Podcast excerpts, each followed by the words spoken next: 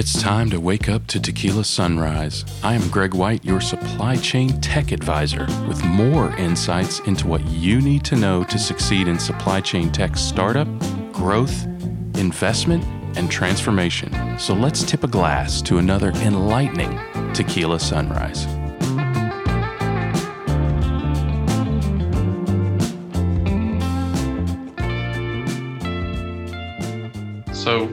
It's interesting that you said you're migrating to data because I don't know if this was your original business model, but it's part of your business model, TMS, Transportation Management System, right? Yep. But man, that space is so crowded. You know, I work in investments, so I can't tell you how many times a week, maybe two times a week, somebody has a new transportation management okay. system, right? Yep. And and honestly, Shannon, and this is my ignorance, not a transportation specialist by confession. Okay. Um, but I felt like that space was pretty full five or 10 years ago. Why is there such a proliferation of these solutions? And, um, and knowing that, I mean, knowing that so many of them are visibility more than prescriptive based, what do you think happens there? Uh, I'm asking you, you know, an opinion question, but I'm really interested in that because it is it's just one after the other and I just don't see the room in the spe- in the space and if you're just starting out as a TMS and you don't have these other areas of of solution like you all do, I don't know how you survive. What's your thought? Yeah, and and you know this is what I've learned throughout my whole career. Uh, you know, I've been in this industry since the early '90s, so you're holding up pretty go, good, Shannon. Yeah. I know. I'm actually, everybody thinks I'm. You were seven. Shocked. You yeah, were seven when you started, right? yeah, I was pretty young. but, but uh, when, but even back then, I thought, you know, as you get through the mid 90s, late 90s, I thought there was already too many in there. But what I learned, what I've learned and, and, uh, gathered throughout the years is that each one kind of specializes in a certain area. So you don't have many that can do everything. And that's why I think you see a lot of them. And they try to either go to a vertical or they go to a specific type of shipment that they're going to do. There's not a lot that do them all. And most of them, I think, are really based on execution. I don't think they're really based on visibility. So if you start hmm. whittling that list down, it gets smaller and smaller as you start adding pieces to it. And then when you get to the you know, we'll use the new term, the integrated platform piece. There's very few, if maybe only a couple, mm-hmm. maybe one. Um, so that's what I've seen out there. And the reason why I think you've seen a proliferation of them is, you know, it's the old pyramid.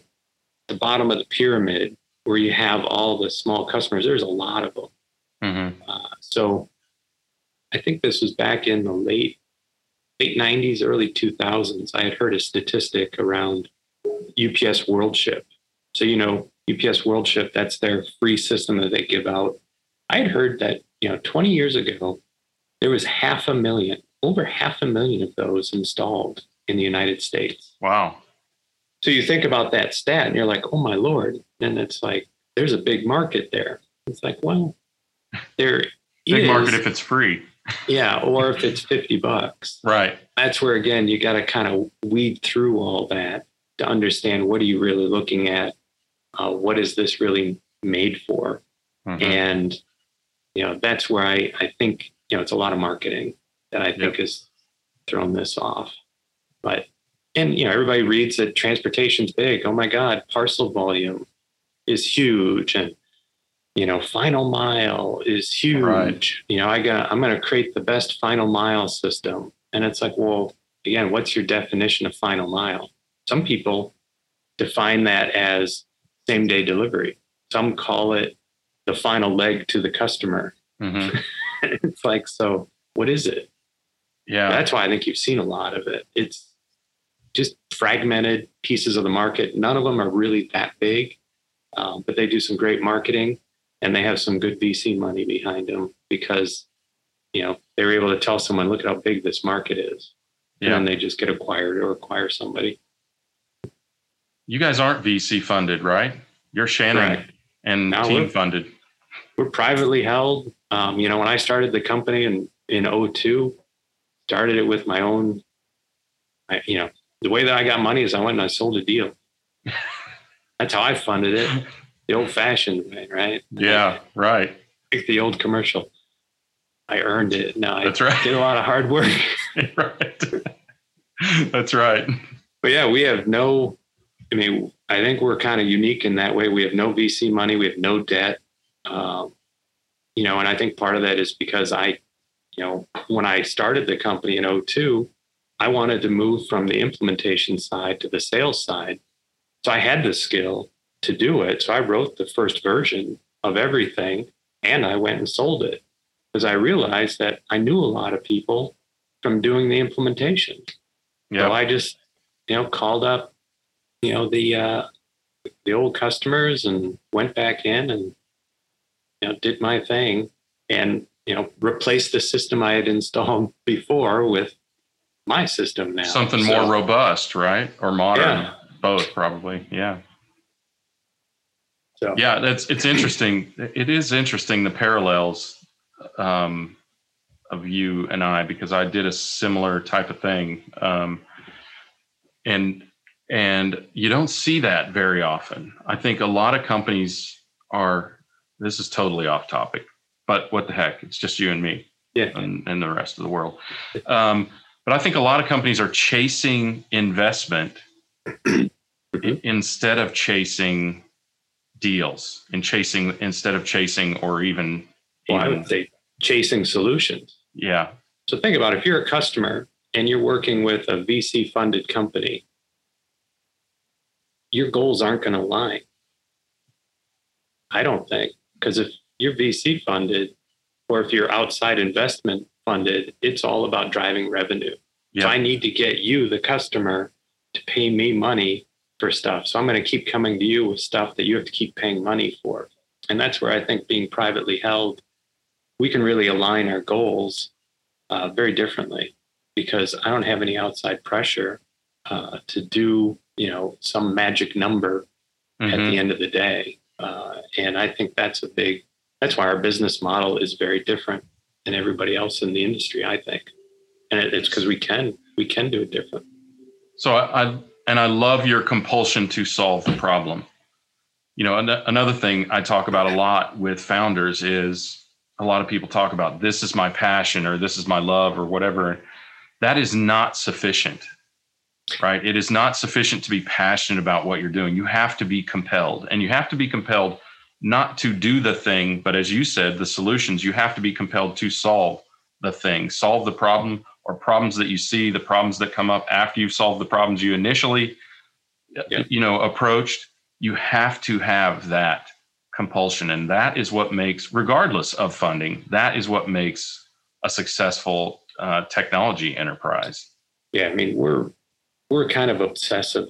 It's kind of a it's bad. Um, you know, if somebody gives me a problem, I, I can't I can't help it. I have to. I mean, I, I almost I can't sit still. Yep. Can't stop thinking about it. We got to get it solved, and and that's why I've told you know even people that work here at RateLinx, I'm like, hey, if you if you're telling me something, make sure you've solved it, and then you're going to give me the answer. Or if you need my help to solve it, you better tell me that. Because if Yeah. you just tell me something, I'm immediately going to go into solution mode. I can't help it. I just Yeah. and I have to keep going until I get the answer or I I know what it means. I mean, that's kind of how we are here, and that's how a lot of us are are built. And I think that's what's allowed us to deliver the solution and create the solution that we have. You know, and, it's from listening to the customer. Uh, you know, we were on the phone the other day with a, a current customer, and they're like, "How come? How come the way you guys did it is so perfect for us?" And I'm like, well, because when we implemented it, we asked you, you know, how do you do stuff? Right. And we kind of came up with the solution that fit you the best. And we knew it fit you the best because you told us back then that this is the best way for you to do it. And they were just like all perplexed and confused by that. And they're like, oh my God, that just, who would do that? I'm like, well, that's what we do. And they're like, it's so simple. Like, Yeah. it is. It is simple and yet rare. Um, and I mean, you you do a lot of things that are rare. Your implementation methodology is rare.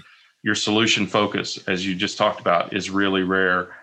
Um, your focus on results for your customers is is rare. Not that everybody isn't hopeful of that, but you seem to me in so many cases so much more driven toward it. Um, so uh, let's talk a little bit about that. So with the data solutions and TMS and everything that you all do, give us an idea of how that changes one of your customers' businesses. I mean, what results do they see from plugging this in?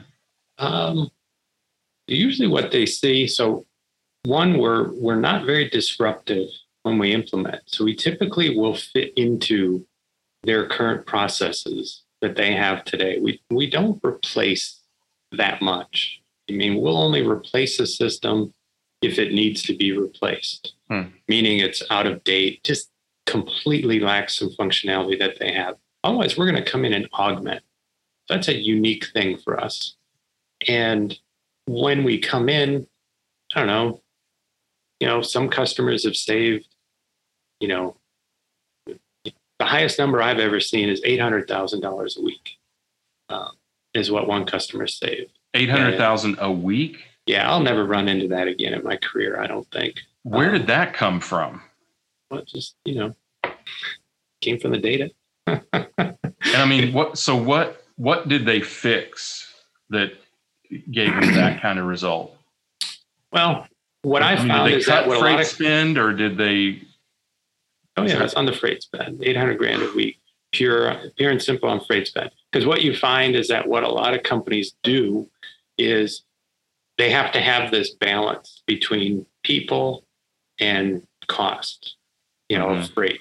And so they'll put build tolerances in or not be as perfect um, because they just don't have the people again to click the buttons because there's too many Mhm. buttons they got to click. So they're like, well, you know, you think about like inbound, if you're managing inbound freight, they will have one carrier on a lane, and a lane is a whole state. You know, so from Ohio to Illinois, it's this one carrier, even though that one carrier isn't the most optimal carrier. But I don't have how else would I do it? I don't have Right. the people, I don't have the staff Don't have the data. invoices. you know, eh, as long as it's within five bucks, you know, because if it's, it costs me more than five dollars to track this thing down and to figure out if it's right or wrong. Well, yeah. you know, those dollars add up very quickly uh, when you're doing high volume. and then you look at the market that we're in today, a lot of companies are doing even higher volume. So, you know, that's where we can come in and save, you know, companies millions of dollars without really making much change. And that's kind of how we first justify our solution. And that's before we even give them any prescriptive insights or give them any business knowledge around changes to make. It's just tightening everything up. What we find is a lot of companies have done a lot of great work and have put in a lot of great things.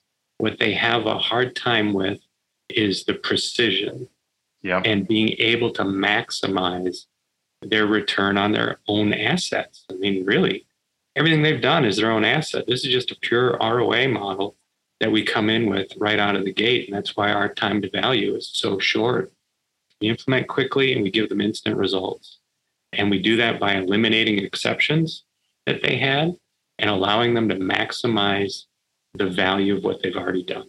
Hmm. And from there, now you start getting the continuous improvement. I mean, that's really what the data is. Once you get to be data driven, you know, you're going to have greater transparency to what's going on, which is going to lead to continuous improvement, which is ultimately going to give you a competitive advantage.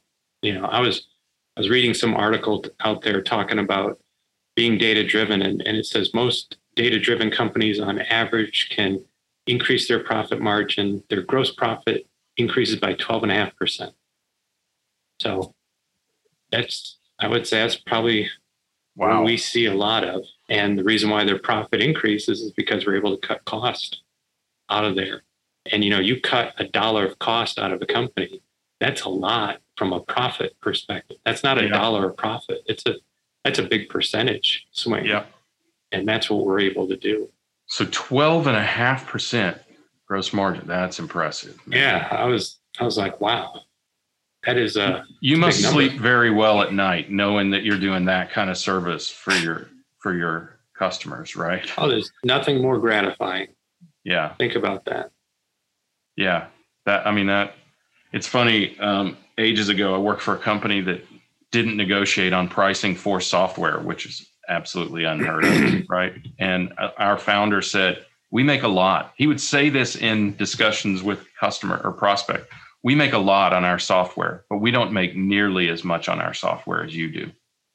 Ha, And that, I mean, that really justifies, you know, that he felt like, and he was right, justified the value of the technology. So, and that's a good point. We're typically at a 10 to 1 uh, ratio. $10 of savings for every dollar that they pay us. That's They really good. typically save about $10 for every dollar they pay us. More companies usually- should have that goal. Yeah, we usually get into the, you know, five to one is like the minimum that we usually see. And we usually get that built up to a 10 to one. Some companies have gotten to 20 to one, 30 to one. And again, the model that we have is purely based on what we're doing. There's no gain shares, no nonsense like that. We feel that if if working with the customer, we can come up with a great idea, why not come up with a great idea that saves them even more money? I mean, that's you know, and that's part of that collaboration. Um, you know, if it's a gain share, I don't know if everybody's going to collaborate quite the same because then you get into that argument of, hey, that was kind of my Did we do it or did you do it? Yeah. Yeah, and it's like Right. that's why we got we never got into that model. That doesn't. It's a great sense. closing technique, but almost no no customer is silly enough to sign up for it, at least for a very long time. That's what you need exactly. They turn a lot, Yeah. do a lot of customer churn in that model. So, all right. So, let, let, as we start to wrap up here, I want to shift gears a little bit. so, you've been doing this a while. You confessed to the early 90s. I'll do the same. um, so, uh, what do you, what, when you think back on it, do you know now that you wish you had known sooner? Well, I, I think I knew a lot back then, but what was missing was understanding. Hmm. I didn't understand. Um, you know, think back to when you were in your 20s. You always hear the term youth is wasted on the young. You knew that, Right. but did you understand what that meant? Right. Like now I do. yeah. So I would say, you know, the only thing I wish I knew or understood back then was probably myself. Think of all the time you waste fighting yourself. Right. right. And it's like, that's the one thing I wish if I could go back that I understood myself better. Because What I would you tell part you if you went back? Yeah. It's like, you know, hey, be okay with this stuff. Be okay with, you know, it's like, you know, as a young person, you you don't quite put it all together right. Because I still think that, you know, all the things I've been through over the years, part of the fun is the journey. I mean, why would you want to take think of some of those high moments you had because you, you know, you accomplished something that you didn't think you could do before or you've never done before. Why would you want to take that away? Mm-hmm. Because that's essentially what you're doing by going back in time and saying, hey, by the way, don't do these things because you're going to run into challenges. But it's like that's part of the learning is getting over that hump and getting that confidence that you can do it again and again. And that's why I wish I understood what drives me so that way I could have just focused on that sooner and been okay with it. You know, I mean, Yeah. I was having a discussion with my son, my other son, who's here. Uh, you know, he's got an internship. He's he's going to go into his senior year at ASU. And I asked him the other day, I'm like, so when you get a job, what are you looking for in a job? Are you looking for nice, safe, secure job? Are you looking for, you know, do you like title? Do you like your title? Is it pay? He Mhm. doesn't know. Hmm. Imagine if he knew that. He'll Yeah. know that eventually, but it takes time. Yeah. Yeah, that's it's actual intelligence. Not it's the other AI. I don't right? want visibility. You you- right, right. Don't give me, I had visibility to a lot of stuff. I didn't understand it when I was young. That's the Yeah. beauty of youth sometimes. Yeah, that's a good point. Um, all right, so uh, so you know, I always ask this. I think Corey warned you this was coming. Yeah. So, from what we've discussed today, what are two or three things you think folks absolutely have to take away from this discussion? I would say, um, you know, we've talked about visibility, we talk about data, we talk about knowledge and all that stuff. Really, it boils down to three things. I think if you want to be data driven, which is ultimately what we're talking about, you know, if you're data driven, you get greater transparency, competitive advantage, all that great stuff. In order to do it, you have to do three things. You got to collect data, which I think a lot of companies are doing. And then here's the two things that is probably the knowledge is you have to collect the right data and then you have to use it to make decisions. Don't use it to justify decisions. If you're using Mm. it to justify you're not You're you're already not collecting the right data. That's Yeah. that's your indicator. So i would say that's the takeaway is collect the right data and then use it for decision making. You do that man you're going to get a competitive advantage. 12.5% gross profit increase on average for companies who do that I would sign up for that any day. I mean that you know that is that is a as you said that's a dramatic impact to the bottom line. That is that is a change to your business breakthrough, frankly. it's easy to do Yeah. Yeah. Well, that that's fantastic. Um, it, it is interesting in this data driven world that we're happy to, as someone once said, don't be happy to sit back and admire the problem. right. Yep. And and that's what so many people do with data these days. You've got to convert it into action. Data into action is absolutely critical. What use is the report if it doesn't allow you to improve your business? Yep. And I, and I think when companies do that, if they focus on those things that allow that, them to improve their business, they'll not only find that it's more impactful, but it's less it, it's less data to cull through because there's only a certain amount of data that can al- allow you to Yeah. really change your business, really make decisions that uh, change the direction that are actionable insights. Yes. and practical that can actually be done Yeah. Yeah, that's right. That's good. I, and you're right. You know, if there's anything I want I want people to take away from this, it's it's that that power 12 and a half percent increase in gross margin or whatever it is. It's in that data and that data provides it provides assurance and repetition and knowledge that allows you to continue to improve or better yet sustain. So many companies can say what went wrong in retrospect. What they can't say is why did good happen? What went right? And why did that happen? And how do we repeat that? And being data driven is the key to being able to do that. absolutely Well, thank you, Shannon. It's always great to spend time with you. And uh, I, I appreciate you doing this again. I mean, I may or may not let people in on what that means, but my pleasure yeah, of course. Uh, big thanks to Shannon, CEO of RateLinx, for sharing this time with us. Uh, oh, hey, how can folks connect with you? Well, you can always go to the website, www.ratelinx.com. Uh, connect with me on LinkedIn uh, anytime. Uh, those are probably the two best ways to, to get a hold of me. RateLinx with an X, and we'll have the we'll have the URL on the show notes as well. So, thank you again, and thanks to everybody for joining me and Shannon. Uh, it's fun for us. I hope it's fun for you. And remember, acknowledge reality, but never be bound by it.